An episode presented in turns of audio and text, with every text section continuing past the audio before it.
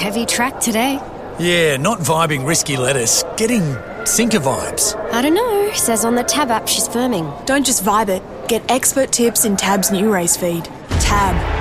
We're on. What are you really gambling with? Gates open, they're away and trialling. The Trial Tracker with the Bald Eagle Glenn Ingram. Thanks to Harvey Norman. For the complete trial news and reports, head to racing.com. Yes, it is that time where you get your big fat red pens out and put a line under whatever horse Glenn Ingram for the trial tracker tips us. How are you, Glenn? Good morning, Michael. Going well, thank you. Great to be with you.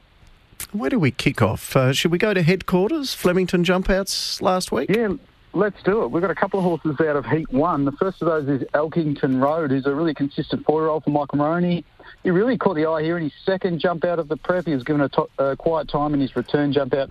He was banged out of the machines here to be put on the speed, and he really dominated the heat from the front. And he led home a horse called Atmosphere, Michael, who we're going to see um, on Saturday at Ballarat. Uh, it's been a horse of James Cummings, been racing really well in Sydney, and finds himself switching stables, and uh, I see they've booked Jamie Kah for the ride on Saturday. Ah, there you go. All right. So uh, that could be a nice lead for us there. Atmosphere. And uh, in heat number five, there's one that we might also be looking at this weekend as well.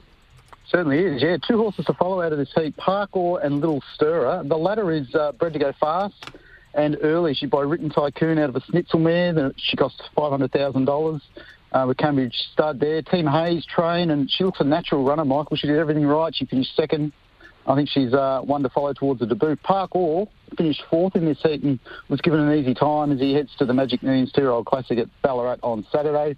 I think if he can settle close enough to, to the speed there on Saturday, he's uh, certainly a great winning chance, and I've got him uh, in the top two there. Just depends where he lands uh, in the run. Okay. Um, oh, just on that, I'll diverge slightly. That two-year-old classic on on Saturday. If you've got Parkour in the top two, are you with one of the uh, the exposed runners or another first starter?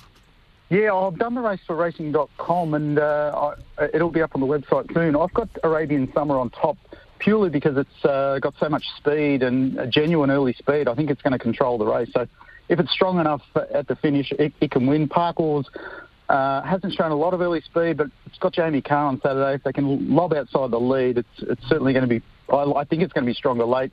And then you've got the Henry Dwyer filly, who I think's uh, over the odds. Uh, Makoka, she was uh, really good on debut and should be uh, further improved. Yeah, okay. Uh, we'll have a chat to Henry Dwyer a little later this morning. We spoke yesterday with Lloyd Kennewell and he gave a pretty good push for both Wolfgang and also Broken Promises. Uh, did you give them a chance? Yeah, I thought Broken Promises um, performed well in a heavy track jump out, so I think if we get the rain, um, it's the leading hope. Uh, those horses are dual nominated both at Morphettville on Saturday, so uh, obviously they're going to split them up, um, and we'll just wait and see where they go. All right, let's get back to the jump outs. Heat number 10's the next we're going to look at.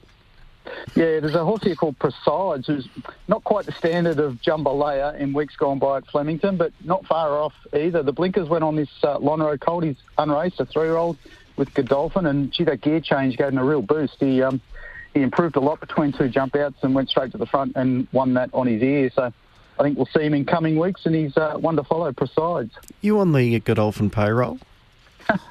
Seems that way, doesn't it? now that you say that. Did you say almost Jambalaya like?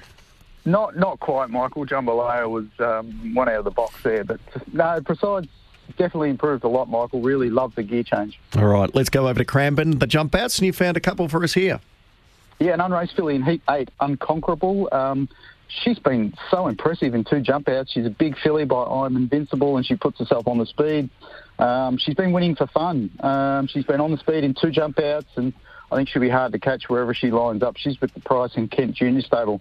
Just, um, you know, both those jump outs over 800. I think if they can find a 1,000 metres, um, we'll find out how much stamina she's got, but certainly looks pretty fast. Okay. Uh, and then, uh, did you have we spoken about Otago? Sorry, did you do that yet? No. Not yet. No. Heat 12 Otago uh, is an unraced horse. They bought off a trial win in New Zealand back in April. It's with Roll the Dice Racing, and um, he caught the eye on the heavy last week. He went to the front and just did it all pretty easy, and then he got back on the on the dry track uh, on Monday morning at Cranbourne and was even better uh, coming from the back. So showed a nice turn of foot. He looks a really talented horse and one to follow, Otago. All right, we've written those down in the black books.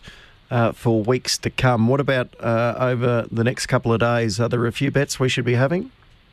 Simon Zahra has uh, an unraced horse called Sacred Ted in today at Geelong, race four, number two. We've spoken about it uh, at length, actually. It's been on the trial show and um, shows really good ability in the jump outs. Uh, I think Simon's forgot to back it though, Michael. It's um, it's out to sixteen dollars. Uh, that's a bit of a query for mine. Uh, I thought they would have been supporting this horse on the back of his jump outs, but we'll wait and see. Uh, Friday, Moonee Valley, race three, number three, Satoza's had a nice little uh, jump out between runs. She looks an exciting filly. She can race on the pace at Moonee Valley. And race eight, number one, Friday night at the Valley, Private Jumbo from Mick Hugland. Uh, going really well. Come off the trial, went at Benalla recently and um, should be winning. Or Tatura. Should be winning. Friday, hang on. Friday? What price are we talking about? Oh, I'd be short. Yeah. It's got Tatum Bull on. Should go to the front. I'll just double check for the punters out there. It's not often we get a should be winning from you. Uh, even money, that'll do. Double your yeah, money. well, nice way to nice way to finish the night, wouldn't it? Yep. Go home with something. There we go. All right. And $16 Sacred Ted uh, Yeah, today. interesting. All right. Interesting. Have you got any runners over the weekend? Uh, you've got a small share in uh, on the page three girl with Henry, who I think you're talking to shortly. So you're just Um, trying to hide that one from us?